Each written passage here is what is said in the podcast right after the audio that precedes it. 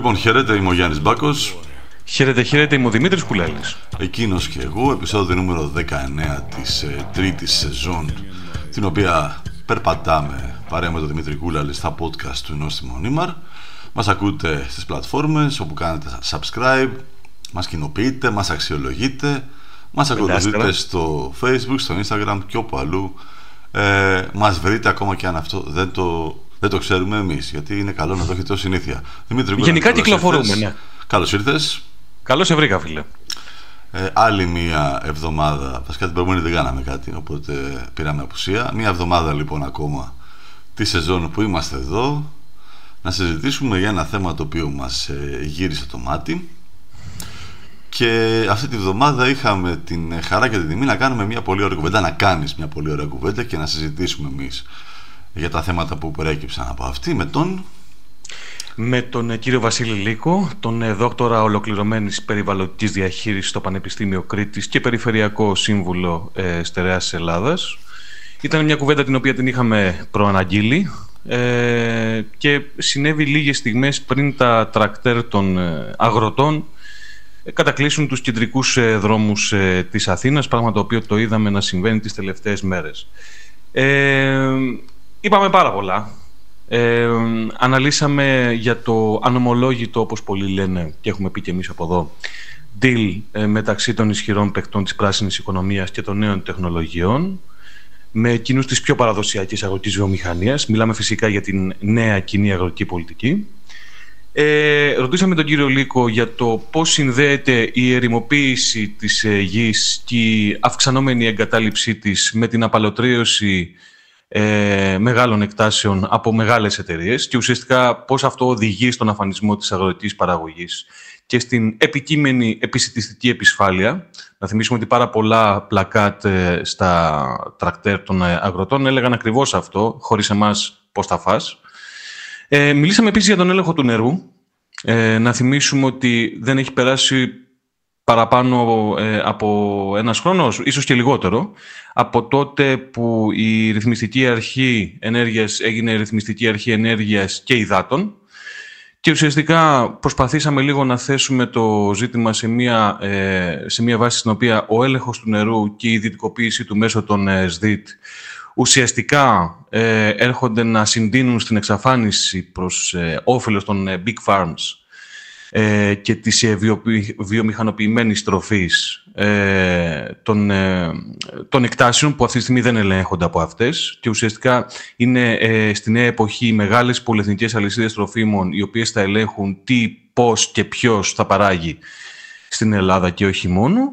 Και μετά φυσικά φύγαμε από εκεί και πήγαμε και σε ένα άλλο μεγάλο ζήτημα Ξέρεις, είμαστε στην εποχή της ε, πράσινης ανάπτυξης, ε, της έκρηξης των νέων τεχνολογιών, αυτά δεν μας λένε, ε, της Ελλάδας 2.0, του κράτους του τυρακακι έτσι. Λοιπόν, Γεωργία οπότε, 2.0. Ακριβώς. Ε, οπότε, τι καλύτερη, ποια καλύτερη αφορμή για να συζητήσουμε για τη Λάρκο. Σε μια εποχή που ας πούμε όλοι ψάχνουν ε, σπάνιες γέες, σε μια εποχή που το κοβάλτιο και το νικέλιο είναι σταθερά οι τιμές τους ε, στα ύψη, η ελληνική κυβέρνηση έχει αποφασίσει να εκποιήσει μια εταιρεία ε, δημόσιου χαρακτήρα. Ε, μάντεψε σε ποιον την πούλησε. Ναι. Μόλις για 6 εκατομμύρια, όταν η ίδια εταιρεία κατέχει, ε, μεταξύ άλλων τώρα αυτό έτσι, ε, σιδηροκατασκευές χιλιάδων τόνων οι οποίες αγγίζουν περίπου 400 εκατομμύρια. Μπορούν να τρέξουν τα παιδιά που μας ακούνε και σε παλιότερο επεισόδιο όπου είχαμε κάνει μια κουβέντα για το θέμα της Λάρκο το είχαμε αναλύσει αρκετά αναφορικά με την ε, παραγωγή, με την δυναμική μάλλον παραγωγής της, ε, την, της, την αξία mm. της, ε, των υποδομών της... της και των ιδιοκτησιών της. Και της παραγωγής πώς... της Λάργο, έτσι βέβαια. Ναι, ναι, και τη δυναμική που έχει, γιατί δεν παράγει, έχει δυναμική να παράξει. Η Λάρκο και τι τύπο γεών ε, παράγει, πόσο σημαντικές είναι αυτές για την Ελλάδα 2.0 ε, και είναι φοβερό γιατί την στιγμή που ε, αυτά τα συζητάμε εμείς τώρα με, την, με τον κύριο Λίκο τη στιγμή που ο Πρωθυπουργός της χώρας κάνει συμφωνίες διακρατικές με την Ινδία θέλοντας να μάθει για το θαύμα της πληροφορικής ε, και η πληροφορική είναι άμεσα συνδεδεμένη με τις ε, γέες τις σπάνιες αυτές γιατί οτιδήποτε πλέον φτιάχνεται χρειάζεται λίθιο για να λειτουργήσει η μπαταρία του κοβάλτιο και όλα αυτά τα οποία μπορούμε να παράξουμε σε, σε τιμές οι οποίες ε, φτάνουν νομίζω το 6% Δημήτρη ναι, ναι, της, ε, της παραγωγής. Ναι.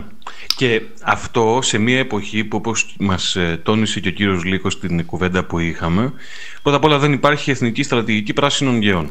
Ωραία, δηλαδή μιλάμε για την πράσινη ανάπτυξη, μιλάμε για τις κοινοτόμες ε, τεχνολογίες, μιλάμε για τις πράσινες επενδύσεις αλλά σε ό,τι έχει να κάνει με τις πράσινες γέες και ένα εθνικό πλαίσιο πάνω σε αυτήν ακριβώς την στόχευση, το ψάχνουμε ακόμα. Και δεύτερον, ε, επειδή προηγουμένως μιλήσαμε για τις ε, τιμές του νικελίου, οι οποίες παραμένουν σταθερά στα ύψη, προσωπικά, ακόμα και με όρους ελεύθερης αγοράς να το πάρεις, ε, είναι κομματάκι δύσκολο να μπορέσεις να εξηγήσεις πέρα από το γεγονός, ε, μάλλον μακριά από την σκέψη ότι εδώ έχουμε μια ξεκάθαρη στόχευση απαξίωσης μιας δημόσιας ε, εταιρείας με στόχο την ε, εκποίησή της ε, για ψίχουλα. Όταν λοιπόν το νικέλαιο και οι τιμές του παραμένουν όπως είπαμε σταθερά στα ύψη, η κυβέρνηση της Νέας Δημοκρατίας έχει επιλέξει το λουκέτο στην ε, παραγωγή τους τελευταίους 18 μήνες ε, έχει σημασία αυτό, να δούμε από πότε ξεκινάει και έπειτα, γιατί ε, ταυτόχρονα με το Λουκέτο υπήρξε και η αύξηση των, ε, των τιμών, δηλαδή οι τιμές ε, του Νικελίου και όχι μόνο πήραν την ανιούσα. Την ίδια στιγμή που οι συμβάσεις εντός ολίγου των ανθρώπων που εργάζονταν τα προηγούμενα χρόνια στην Λάρκο λήγουν και την ίδια στιγμή που είδαμε, και αυτό ενδεχομένως μπορεί να συνδέσει πέρα από την συζήτηση με τον κύριο Λίκο και τα αιτήματα των ε, δύο κλάδων, πάρα πολλούς αγρότες και κτηνοτρόφες ε, της περιοχής ε, που βρίσκεται η, Λάρκο να συμπαραστέκονται στον αγώνα των εργατών και των εργαζομένων γενικότερα της, της Λάρκο και αντίστοιχα οι εργαζόμενοι της Λάρκο να συμπαραστέκονται στον αγώνα των αγροτών και των κτηνοτρόφων. Είναι γενικά σημεία των καιρων νομίζω ότι Υπάρχει, υπάρχει ένα πεδίο πολιτικής, Γιάννη, πλέον, για το οποίο μπορούμε να συζητήσουμε. Έτσι.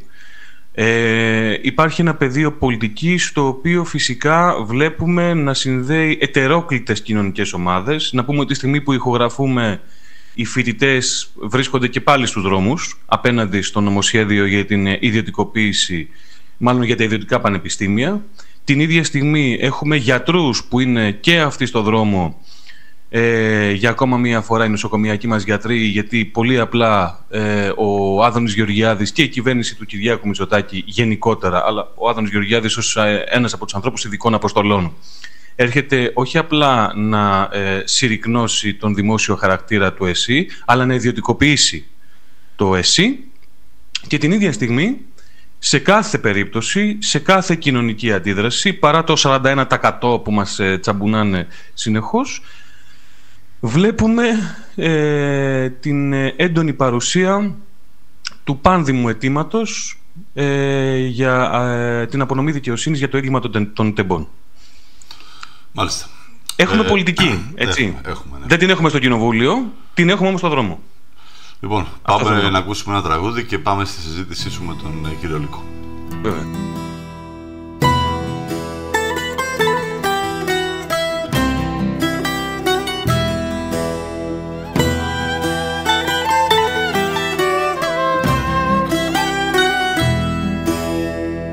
Καταλόκριση με σούρο πάτο στο σκότος πλοία βήθιστη με πλήρωμα φευγάτο.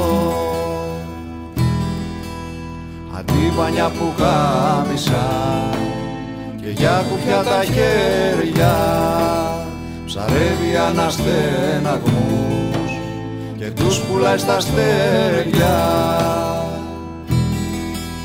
Ωραία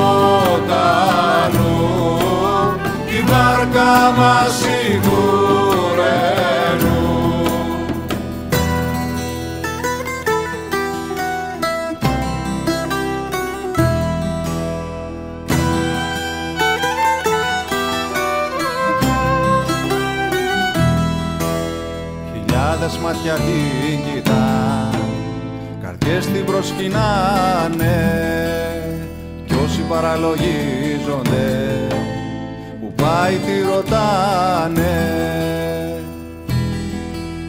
Πηγαίνω μεσοπέλαγα με τα άλμπουρα της νίκης για να χτενίσω τα άλυτα μαλλιά της Βερενίκης. Ωραία η βάρκα μας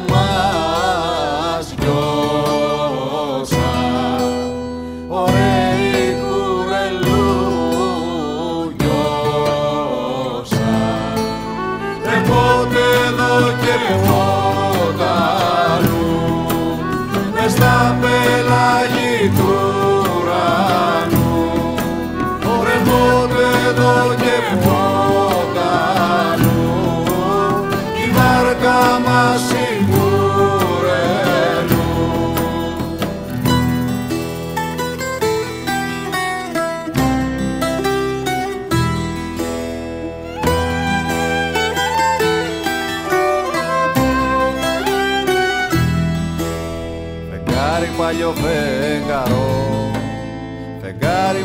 Ξένιο.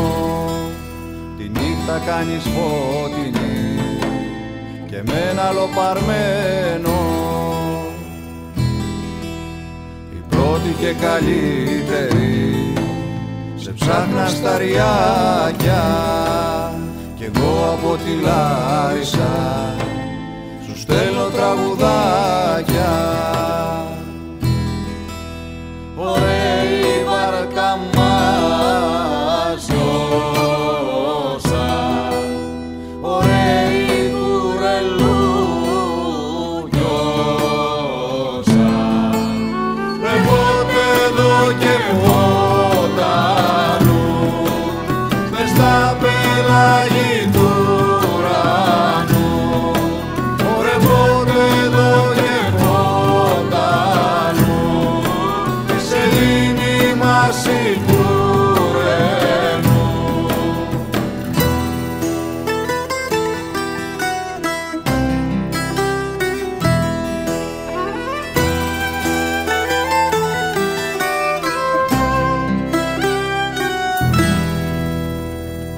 Λοιπόν, όπως είπαμε και προηγουμένως, θα έχουμε μαζί μας τον ε, δόκτωρα ολοκληρωμένης περιβαλλοντικής διαχείρισης στο Πανεπιστήμιο Κρήτης και περιφερειακό σύμβουλος Στερεά ε, Ελλάδας, τον κύριο Βασίλη Λίκο. Κύριε Λίκο, σας ευχαριστούμε πάρα πολύ που είστε μαζί μας σήμερα. Εγώ σας ευχαριστώ για τη φιλοξενία. Καλησπέρα, καλησπέρα. Ναι, και έχουμε περάσει το δεκάτη. Ακριβώς, ακριβώς. Ε, να αρχίσουμε από τα φρέσκα κουλούρια. Το κομβόι των αγροτών κατευθύνεται προς την ε, πρωτεύουσα, προς την Αθήνα. Τις προηγούμενες μέρες είχαμε ε, κάποια ε, μέτρα από την πλευρά της κυβέρνησης ε, όπου όπως μας είπαν πηγαίνουν προς ανατολίζονται προς την ελάφρυνση των αγροτών και φυσικά σε ένα πλαίσιο συνένεσης προκειμένου να βρεθεί μια λύση. Ωστόσο οι αγρότες δεν έδειξαν από την πλευρά τους να πείθονται για την επάρκεια των συγκεκριμένων μέτρων και ε, αποφάσισαν να συνεχίσουν και να αυξήσουν μάλιστα και την ένταση των ε, κινητοποιήσεών τους. Το ερώτημα λοιπόν που τίθεται εδώ και ε, σας το λέω και, και ευθέως είναι γιατί αντιδρούν οι αγρότες αυτή τη στιγμή; Κοιτάξτε, το θέμα είναι πρώτον, πρέπει να δείτε καταρχήν τι γίνεται με τη νέα ΚΑΠ. Η νέα ΚΑΠ της μειώνει τις επιδοτήσεις αλλά κατά 20%. Ναι. Ε, θέλω να θυμηθείτε όμως πώς χρειάστηκε η ΚΑΠ. Η ΚΑΠ είναι το 59 με τη συνθήκη της Ρώμης, 58 αν δεν κάνω λάθος με τη συνθήκη της Ρώμης, η οποία ακολουθεί το 50, αν θυμάστε, την Ένωση Ευρωπαϊκών Κοινωνικών και Άθρακα και Χάλιβα. Ναι. Οπότε τι κάνουμε τότε; Τους λένε για τους μεγάλους γεωκτήμονες εμείς ανοίγουμε τη γη, για παράδειγμα, δηλαδή ότι θα μπορούμε να εισάγουμε, γιατί αυτοί θέλανε, δεν θέλουν να υπάρχουν ανταγωνισμός μεταξύ τους, οπότε βάλανε μετά και τα αγροτικά προϊόντα. Και μπήκαν μέσα οι Γάλλοι μεγαλογεωκτήμονες και οι Γερμανοί μεγαλογεωκτήμονες. Ήθελαν να μπουν και οι Ολλανδοί. Οπότε τους έλεγαν οι Γάλλοι αντιδρούσαν και οι Γερμανοί. Οπότε τους έλεγαν: Μην μη στεναχωριέστε εσάς, θα βγάζουμε κάποια έσοδα από το καρτέλ, αυτό γιατί περί καρτέλ επρόκειτο, τη ε, βιομηχανία και θα το δίνουμε σε εσάς. Mm. Έτσι πορεύτηκε η ΚΑΠ. Ναι. Και γι' αυτό είναι και τόσο σημαντική όπως καταλαβαίνετε. Τώρα τι γίνεται όμως; Η βιομηχανία, αυτό το μεγάλο καρτέλ που υπήρχε βιομηχανία, σιγά σιγά βάλαν και τις τράπεζες. Και οι τράπεζες είναι πιο ισχυρές. Και οι τράπεζες στο χρηματοπιστωτικό παιχνίδι mm-hmm. ε, τα ελέγχουν όλα. Οπότε πλέον καθώς αλλάζει όλη αυτή η ιστορία προς την πράσινη μετάβαση, ψηφιακή εποχή κτλ.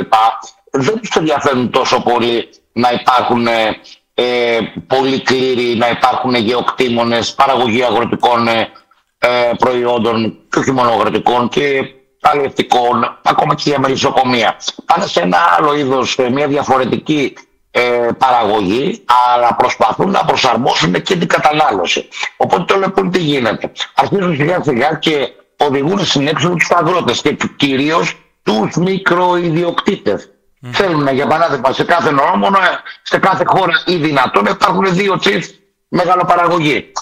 Για, για, να, για να μπορούν ε, να έχουν και το μέγιστο κέρδος. Γιατί μην ξεχνάτε ότι στην Ελλάδα το 80% δηλαδή εδώ έχουμε στην Ελλάδα εκταπλάσια τιμή από το χωράφι ε, στο ράφι. Ναι. Όταν στην υπόλοιπη Ευρώπη είναι γύρω στο 25 εκεί, 30%. Ναι. Εδώ τώρα όμως στην Ελλάδα ισχύει το εξής διαφορετικό σχέση ε, πέρα από τη νέα κάπου αντιδρούν όπως είπαμε όλοι οι αγρότες γιατί προσπαθούν να τους αλλάξουν την παραγωγή. Δηλαδή ότι θα τρώνε άλευρα από έντομα ή συνθετικό κρέας και τα λοιπά, καταλαβαίνετε ότι δεν, δεν θα έχουν καμία ισχύ πλέον οι ίδιοι. Mm-hmm, mm-hmm. Εδώ στην Ελλάδα όμως είναι και το εξής. Είναι ότι έχουμε πρώτον μικρούς κλήρους, γι' αυτό βλέπετε και τους λένε από την κυβέρνηση ότι ή θα συνεταιριστείτε ή θα γίνετε Lidl ή θα κλείσετε, mm-hmm. ένα το κρατούμενο. Και δεύτερον είναι ότι ε, στην Ελλάδα έχουμε πολλά ολιγοπόλια στην εσωτερική μας αγορά. Δείτε το Δείτε τι γίνεται δηλαδή εκεί. Mm. Καταλαβαίνετε ότι αυτό το πράγμα ε, δεν μπορεί να, α, δεν μπορούν να τα σε αυτό. Δηλαδή όταν να σου πω το εξής, τι ζητάνε οι αγρότες; Ζητάνε, ε, ζητάνε 5 λεπτά την κιλοβατόρα. Όχι, 7 λεπτά την κιλοβατόρα. Έτσι δεν είναι; Ναι, ναι, ναι. Η κιλοβατόρα, το κόστος παραγωγής Άρα ε, ε, ε, ενσωματώνουν και ένα κέρδος για τις εταιρείες εκεί πέρα. Mm. Και όμως δεν το θέλουν, μιλάνε για 10 και 11. Φανταστείτε δηλαδή ότι οι ΔΕΗ όταν ξεκίνησαν τα έχρωμα τιμολόγια έδινε τιμή στο μπλε τιμολόγιο, στο σταθερό, γύρω στα 25 με 27 ευρώ λεπτά την κιλοβατόρα. Και ξαφνικά μετά από πιέσεις το, το, το κατέβασε στα 15-16. Αντιλαμβάνεστε πόσο, πόσο είναι, ποια είναι τα περιθώρια κέρδους. Και όμως αυτά δεν τα δίνουν για τον αγρότη μας. Αυτό είναι το σημαντικότερο από όλα. Τώρα, πού θα καταλήξει αυτή η μάχη, δεν ξέρω. Γιατί αντιλαμβάνεστε ότι εκεί πέρα έχουν πέσει όλοι πάνω. Υπάρχουν κάποιοι μέγαλο συνδικαλιστές, κάποιοι μέγαλο ψηφικάδες. Φοβάμαι απλά μην καπελώσουν τον αγώνα των απλών, των μικρομεσαίων ε, αγροτοσυνδικαλιστών και αγροτών μας. Ναι. Έχοντας μιλήσει πρόσφατα για τις ανάγκες ε, του σχετικού ρεπορτάζ, ε, κατάλαβα ότι ε, ουσιαστικά έχουμε σε πανευρωπαϊκή κλίμακα νεοφιλελεύθερες πολιτικές, οι οποίες ουσιαστικά συνδέονται αφενός με την παγκοσμιοποίηση και αφετέρου με την μετανάστευση της βιομηχανικής παραγωγής σε χώρες με, με μικρότερο κόστος εργασίας. Αυτό πρώτον, αυτό, αυτή η συνθήκη, πρώτον, πώς συνδέεται με την ερημοποίηση γης και την αυξανόμενη εγκατάλειψή της; Δεύτερον, ε, γιατί πολλοί κάνουν λόγο για μια νέα συνθήκη, ένα νομολόγητο deal αν θέλετε, μεταξύ των ισχυρών παιχτών της πράσινης οικονομίας με εκείνους της πιο παραδοσιακής αγροτικής βιομηχανίας όπως είναι τα λοιπάσματα; Και τρίτον, ε, τι παίζει με το νερό; Πώς συνδέεται το νερό και ο έλεγχος του νερού σε αυτήν την ε, υπόθεση. Κοιτάξτε να δείτε, αυτή τη στιγμή μιλάμε για μια, ένα, μια νε, νεοφιλελευθεροποίηση. Για άλλους ορίζεται ως ε, ψηφιακός καπιταλισμός, για άλλους ε, ορίζεται ως ε, καπιταλισμός ε, δεδομένων, δηλαδή crowd capitalism. ή, ή, ή, αν θέλετε, ότι βγαίνει ξανά στην επιφάνεια αυτό που δεν είχε, που ποτέ δεν είχε εξαλειφθεί μια νεοαπικιοκρατία. Τι σημαίνει νεοαπικιοκρατία; Σου ελέγχω όλα τα παραγωγικά μέσα. Επιπλέον εδώ σου ελέγχω και τα δεδομένα. Δηλαδή, εγώ σε φτιάχνω για να λειτουργήσει έτσι. Μέσα από τα δεδομένα τα δικά σου τα οποία τα παίρνω και συνεχεία στα πουλώ για να μπορείς έτσι να καταναλώνεις αυτό που σου πουλώ εγώ. Ε, είναι ε, μια άλλη μεγάλη συζήτηση. Δηλαδή, πώς μπορεί κάποιος να σου παίρνει τα δεδομένα χωρίς να σε πληρώνει. Ναι. Και με βάση αυτά να σε οδηγεί σε καταναλωτικές συμπεριφορές. Αυτό είναι το ένα κομμάτι. Το δεύτερο κομμάτι ποιο είναι όμως, ότι με βάση τις big farms και big oils και τα λοιπά και big tech, να το πω και έτσι, πρέπει να πάμε σε μια, δηλαδή σε κάθε τομέα να επικρατήσουν τρει-τέσσερι μεγάλες εταιρείες. Πολυεθνικά. Ναι. Για να μπορέσουν να επικρατήσουν αυτές τι κάνουν τώρα; Προσπαθούν να καταστρέψουν τις εθνικές οικονομίες. Δηλαδή όλες οι οικονομίες του Νότου που βασίζονται στην αγροτική οικονομία. Που, που κάπως έτσι έγινε και η ΕΟΚ αν θυμάστε. Εντάξει, ότι ο πλούσιος βορράς θα παράγει τεχνολογικά προϊόντα, το οποίο θα τα πουλάει στον Νότο και ο Νότος θα δίνει αγροτικά προϊόντα. Τώρα δεν υπάρχει ούτε αυτό. Γιατί πολύ απλά παίρνουν προκειμένου να εξυπηρετήσουν Γερμανία, Γαλλία το δικό τους εμπορικό ισοζύγιο, εισάγουν ε, τρόφιμα προκυπευτικά από Τουρκία, από την Ισία, από Αργεντινή, από Ουκρανία. Ένα άλλο παιχνίδι που παίζεται τώρα εδώ. Χωρίς δασμούς και χωρίς αν θέλετε τους περιβαλλοντικούς αυτούς ελέγχους, δηλαδή ασφάλεια τροφίμων, δια, πώς διαβιώνουν τα ζώα, κτηνιατρική νομοθεσία, φυτοπροστασία, Ναι. λιπα, λιπάσματα, ψεκαστικά. Ενώ λοιπόν το βάζουν τόσο, τόσο ακραία αν θέλετε στην Ευρωπαϊκή Ένωση, από την άλλη δεν έχουν κανέναν έλεγχο σε ό,τι αφορά τις εισαγωγές. Γιατί αυτό ακριβώς βολεύει κάποιες οικονομίες. Αποτέλεσμα είναι ότι οδηγούν τους μικρομεσαίους αγρότες και όλη την αγροτιά στην Ευρώπη σε αφανισμό. Αυτό είναι το θέμα. Και προσέξτε τώρα, σε ό,τι αφορά το διοξείδιο του άνθρακα, Ναι. επειδή πρέπει να τα λέμε αυτά, μ, η Ευρώπη δεν έχει πάνω, πάνω από το 7% παγκοσμίως.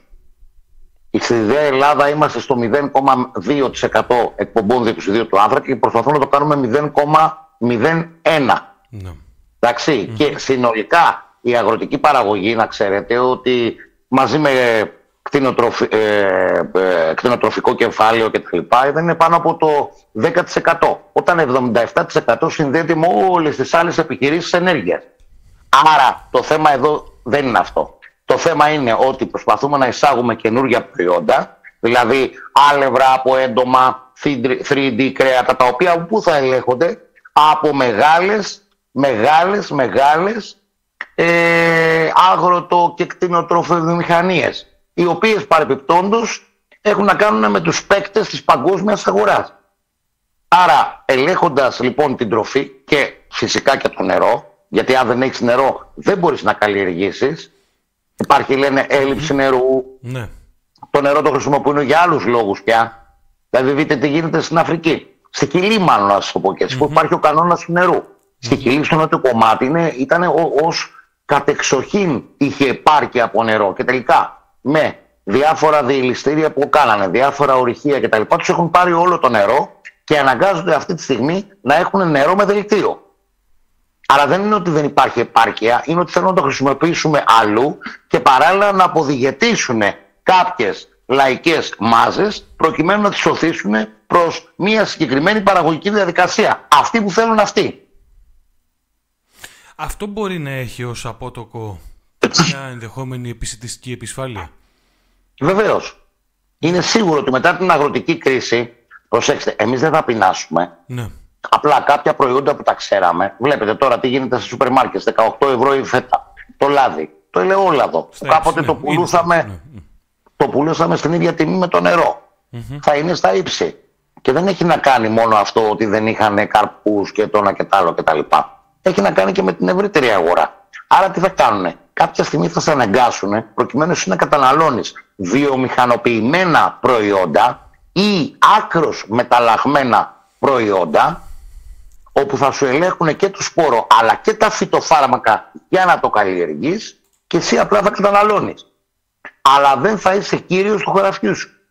Θα ξεχάσουμε δηλαδή σιγά σιγά αυτά που είχαμε συνηθίσει να τρώμε σε όλη τη διάρκεια την προηγούμενη ως παιδιά ή οι παππούδες μας κτλ. Και- Πάμε για μια πλήρη μετάλλαξη Και αυτό ξεκινάει, ξέρετε, από τις βασικές μας ανάγκες. Αν σου αλλάξω εγώ τις βασικές σου ανάγκες, μπορώ να σου αλλάξω και το βασικό πολιτικό σύστημα που σε διέπει και μπορώ να σου αλλάξω επίσης και τα θέλω σου σιγά σιγά. Ναι. Θα διαδηλώνουμε δηλαδή για να έχουμε δωρεάν Wi-Fi, αλλά όχι για να έχουμε δωρεάν ψωμί. Ναι. Σε αυτό το σημείο, επειδή το, το βάζετε σε ένα συγκεκριμένο πλαίσιο και επειδή ε, αναφερθήκαμε προηγουμένως και στα του νερού, ουσιαστικά για να το κλείσουμε το κεφάλαιο εδώ, αν καταλαβαίνω καλά, ελέγχοντας εκτός όλων των άλλων ε, και μέσα από την απαλωτρίωση για την οποία μιλήσατε προηγουμένως, ελέγχοντας εν πάση περιπτώσει τη γη, το νερό έρχεται και η ιδιωτικοποίησή του ενδεχομένως. Έχουμε πλέον τη ΡΑΕΗ, και στην Ελλάδα, έχουμε συμπράξεις δημοσίου και ιδιωτικού και σε άλλες ε, περιοχές της Ευρώπης. Ουσιαστικά είναι ε, ένα μέσο το οποίο ελέγχει τι ακριβώς ό,τι έχει να κάνει με την ε, αγροτική παραγωγή. Κοιτάξτε, αν εγώ ελέγξω τα φυσικά μονοπόλια, δηλαδή αν ελέγξω ε, ενέργεια, νερό, τι σημαίνει όπως έλεγε ο Κίσικερ, ελέ, ελέγχω πληθυσμούς, ελέγχω έθνη. Άρα εγώ σου λέει ότι εσύ δεν θα μπορείς να έχεις αυτή την αγροτική παραγωγή, διότι για σένα θα είναι ασύμφορη θα μπαίνεις μέσα. Όπως γίνεται, γίνεται με τους αγρότες μας. Είναι δυνατόν να έχουν αφορολόγιο αυτή τη στιγμή. Προσέξτε, έχουμε επισητιστική επισφάλεια. Ναι. Και το βλέπουμε αυτό που δεν έχει συμβεί τώρα, γιατί αυτό όπως καταλαβαίνετε είχε συμβεί από πριν. Δηλαδή είχε συμβεί πριν από τον πόλεμο στην ουκρανια Είναι δυνατόν λοιπόν εσύ να σου λένε για επισητιστική επισφάλεια από τη μια, αλλά από την άλλη να μην υπάρχει μια σαφής εθνική πολιτική ώστε να μπορέσει να παράξει περισσότερα. Ναι. Δείτε το λίγο αυτό. Ναι, ναι, ναι, ναι, καταλαβαίνω. Δηλαδή αυτή τη στιγμή ξέρετε πόσο, δηλαδή το εμπορικό μας, αυτή τη στιγμή το εμπορικό μας ισοζύγιο, το εμπορικό μας ισοζυγιο ε, αυξάνεται διαρκώς, αρ, ελληματικά, αρνητικά. Εισάγουμε γύρω στα 10 δις το χρόνο οποροκυπευτικά. Άρα λοιπόν για ποιον τουρισμό μιλάμε; Όταν εισάγουμε προκειμένου να καταναλώσουν πόσο να είναι ο τουρισμός, είναι γύρω στα 20 δις.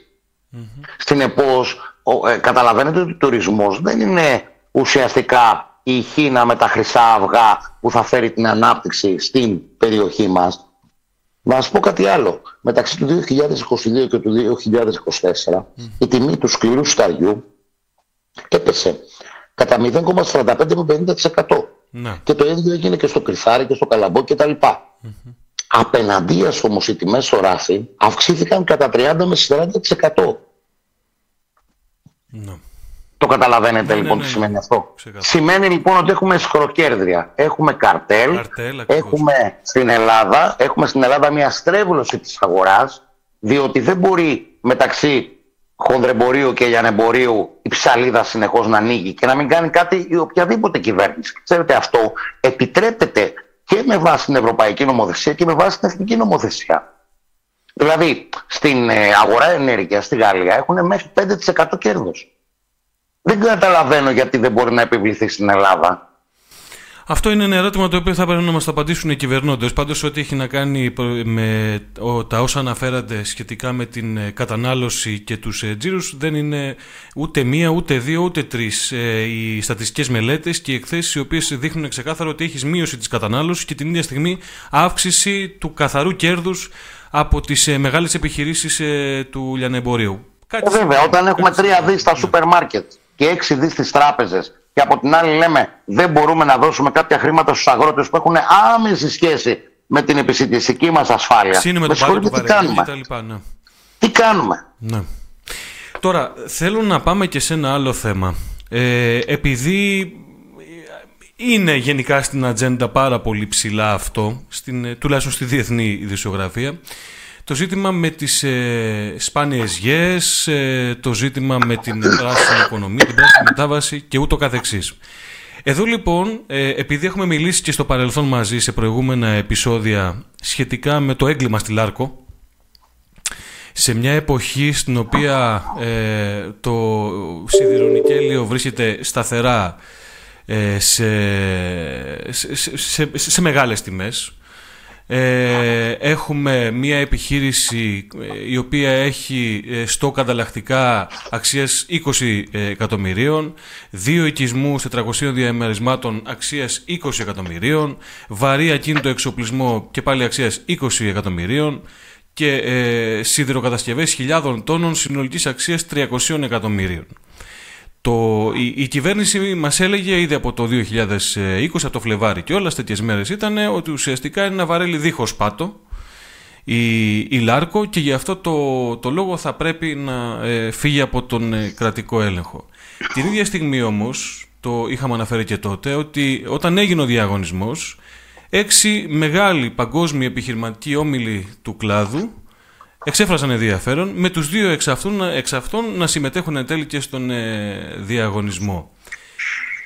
Για ποιο λόγο ουσιαστικά έχει ξεπουληθεί η Λάρκο τη στιγμή που το παιχνίδι με τις σπάνιες χοντρένει, να το πούμε πάρα πολύ απλά, πολύ λαϊκά, ε, σε διεθνή κλίμακα και τι θα μπορούσε να συμβεί, τι θα, ποια θα μπορούσε να ήταν τα οφέλη για το ελληνικό δημόσιο αν συνέχιζε η Λάρκο να λειτουργεί υπό δημόσιο έλεγχο; Η Λάρκο θα μπορούσε να είναι αυτή τη στιγμή όπως είναι αν θέλετε οι πετρελαιοπηγές ε, και τα κοιτάσματα φυσικού αερίου στην Νορβηγία όπου ουσιαστικά να πηγαίνει κατευθείαν στις συντάξεις και να πηγαίνει κατευθείαν στα δημόσια Η αξία της Λάρκο είναι γύρω στα 20 δις σύμφωνα με τα κοιτάσματα λατερίτη με νικέλιο και κοβάλτιο που έχει.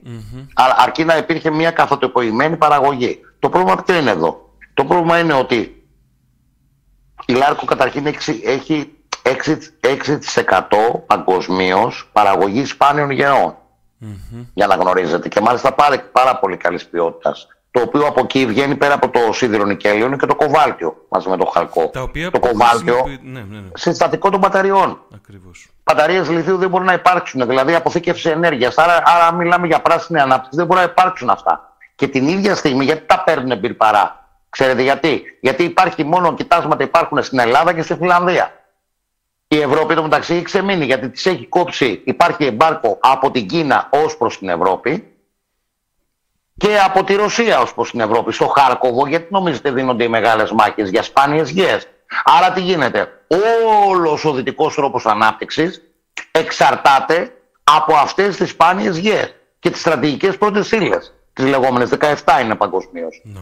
Πώς θα κάνουμε λοιπόν ανάπτυξη, πώς θα έχουμε ηλεκτρικά αυτοκίνητα, για να καταλάβετε. Δεν θα έχουμε. Είναι τόσο απλό. Γι' αυτό και βλέπετε ότι έχουν αναπτυχθεί τώρα προγράμματα σε σχέση με τη λεγόμενη κυκλική οικονομία, όπου τι θέλουν.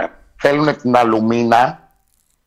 Ναι. Ξέρετε ποιος παράγει αλουμίνα στην Ελλάδα. Ναι, ναι, ναι. να γίνεται επεξεργασία επιπλέον και βγήκε, και βγήκε και συγκεκριμένη οδηγία από την Ευρωπαϊκή Ένωση, προκειμένου να μπορούν να παίρνουν την ερυθρά ύλη, από όπου εκεί μπορούν ουσιαστικά να βγάζουν σπάνιες υγιές και στρατηγικές πρώτες ύλες. Δηλαδή να, να συνεχίζουν να τις επεξεργάζονται. Γιατί πλέον η Ευρώπη έχει ξεμείνει.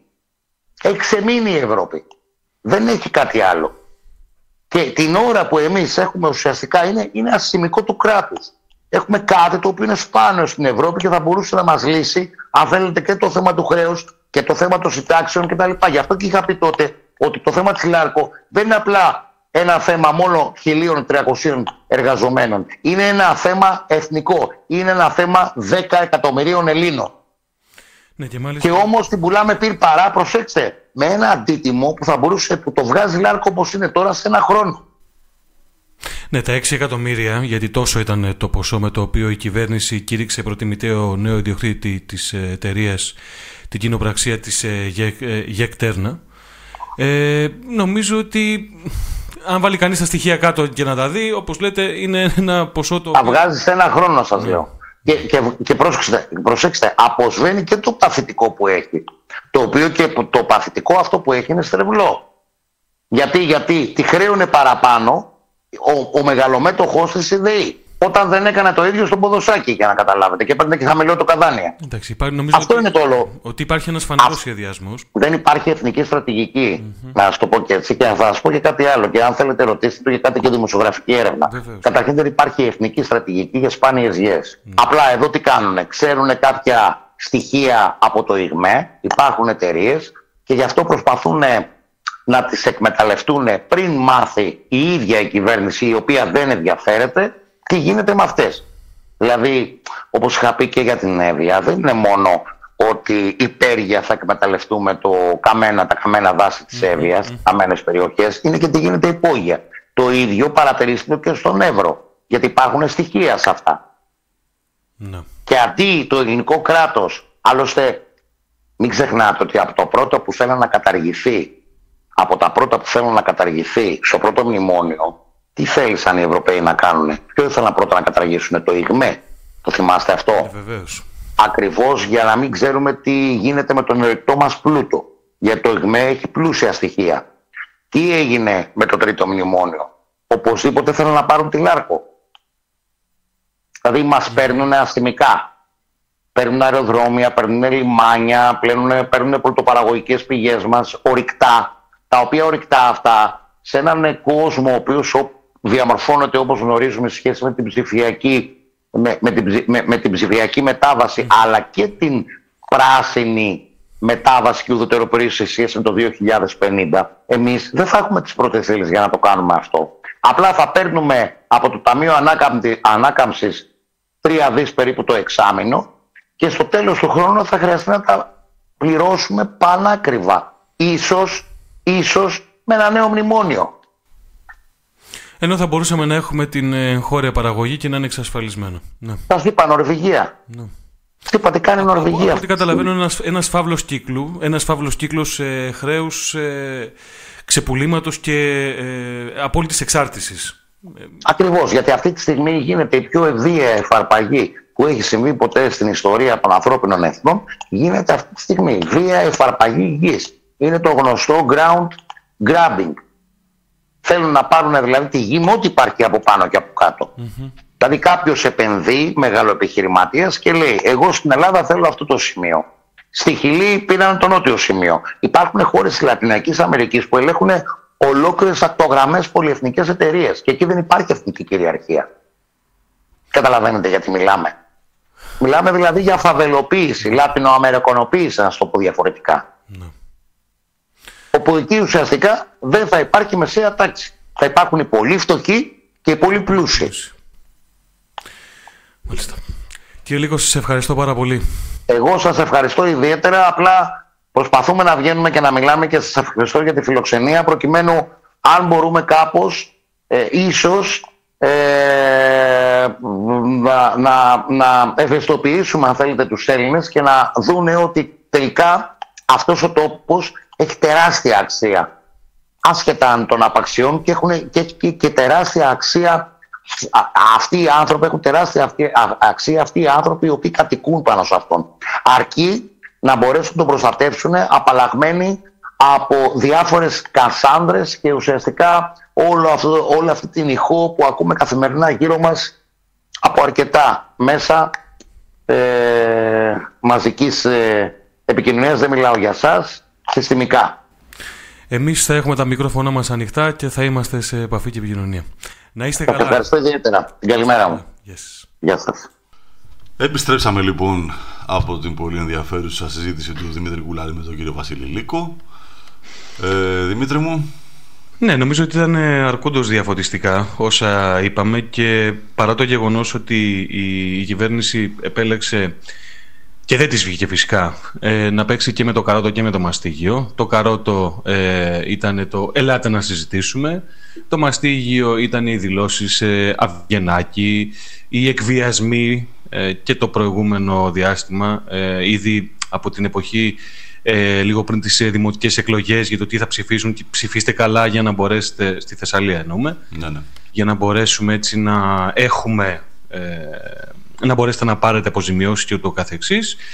Ε, και φυσικά ε, επιχειρώντας ανεπιτυχώς αυτή τη φορά ε, να παίξει το, το γνωστό χαρτί του κοινωνικού ε, αυτοματισμού είδαμε λοιπόν ότι όλες αυτές οι πρακτικές δεν ε, πέρασαν δεν ξέρω πώς θα εξελιχθεί ε, το ζήτημα με τις κινητοποιήσεις των αγροτών το σημαντικό ζητούμενο όμως στη συγκεκριμένη περίπτωση και παρά τις φιλότιμες προσπάθειες των ε, φίλων προς την κυβέρνηση μέσων να αλλάξει η ατζέντα ε, είναι ότι έχουν τεθεί τα ζητήματα του, πρωτογενής, ε, του πρωτογενούς τομέας παραγωγής της αγροτικής μας παραγωγής σε μια χώρα που όπως είπαμε και σε προηγούμενο επεισόδιο το 45,5% της, ε, της έκτασης ε, είναι καλλιεργήσιμη γη.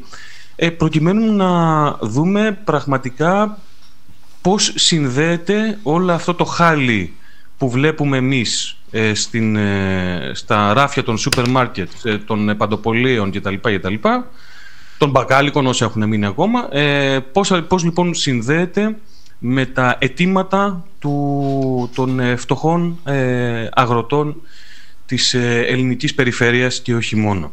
Είναι συγκοινωνούντα δοχεία. Ναι. Έτσι, μας αφορά δηλαδή το θέμα πολύ περισσότερο ε, από όσο πιστεύουμε και δεν αποτελεί μια ακόμα συντεχνιακή διεκδίκηση η οποία ε, ίσως και να μας ξενίζει, ίσως και να μας είναι αδιάφοροι. Όχι, μας αφορά πάρα πολύ άμεσα και όταν αυτό γίνει απόλυτα κατανοητό, δηλαδή το εργάτες, αγρότες, φοιτητές μαζί, όπως ε, είπαμε και στην ε, εισαγωγή, τότε ενδεχομένως να έχουμε και την ε, παραγωγή περαιτέρω πολιτικών εξελίξεων. Μάλιστα. εγώ, απλά, εγώ απλά κλείνοντας θέλω να πω ότι περιμένω η ελληνική κυβέρνηση να μας δείξει ότι πέρα από την πολιτική που μπορεί να έχει για να σώσει τις τράπεζες ή για να διασώσει την Αιτζίαν σε μια δύσκολη στιγμή ή κάποιον άλλον ε, ιδιώτη. Ας μας, Τους μεγαλοεργολάβους ε, στα διόδια. στα διόδια κτλ. Ε, ας βρει δημοσιονομικό χώρο και γι' αυτό, γιατί περιθώρια υπάρχουν για οτιδήποτε μπορεί να εμπλέκεται ακόμα και σε μικρό ποσοστό ιδιωτικός τομέας, αλλά περιθώρια δημοσιονομικά δεν υπάρχουν ποτέ όταν είναι να διασώσουμε ε, μια, μια επαγγελματική ομάδα που είναι συνδεδεμένη με μια ολόκληρη κοινωνική ομάδα. Ναι. Δηλαδή, όταν λες αγρότης, στο μυαλό σου είναι και κοινωνική ομάδα και επαγγελματική ομάδα. Σωστό. Λοιπόν, αυτοί ήμασταν. Ανανεώνουμε για την επόμενη εβδομάδα. Δημήτρης Κούλαλη στην άλλη άκρη του, του, μικροφ, του μικροφώνου, δεν ξέρω πώς θα το πούμε τώρα εδώ. Ε, ναι, τον μικροφόνο. Μας ακούτε στο Spotify, στα Google Podcast, Apple Podcast, όπου, ακού, όπου αλλού ακούτε τα αγαπημένα σας podcast. Μας ακολουθείτε, κάνετε subscribe, αξιολογήσεις. Όποιοι από εσάς μπορείτε να ενισχύσετε την ε, προσπάθειά μας στο Patreon και στο Buy Me Coffee. Σας ευχαριστούμε πάρα πολύ. Εκεί βρίσκεται και διάφορες οδηγίες για να λάβετε και τα αντίστοιχα δώρα σας, κούπες, τσάντπες και τα λοιπά. Ως την επόμενη εβδομάδα σας ευχαριστούμε πολύ. Ανανεώνουμε το ραντεβού μας.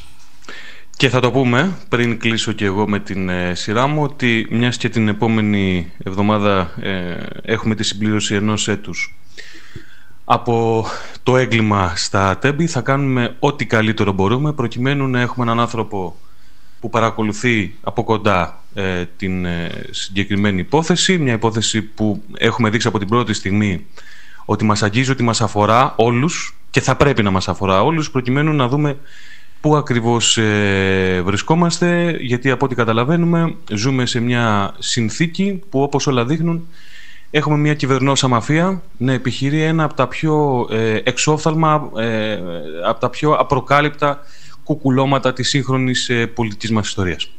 Αυτά. Να είστε καλά. Ευχαριστούμε για την ακρόαση. Ψυχή βαθιά.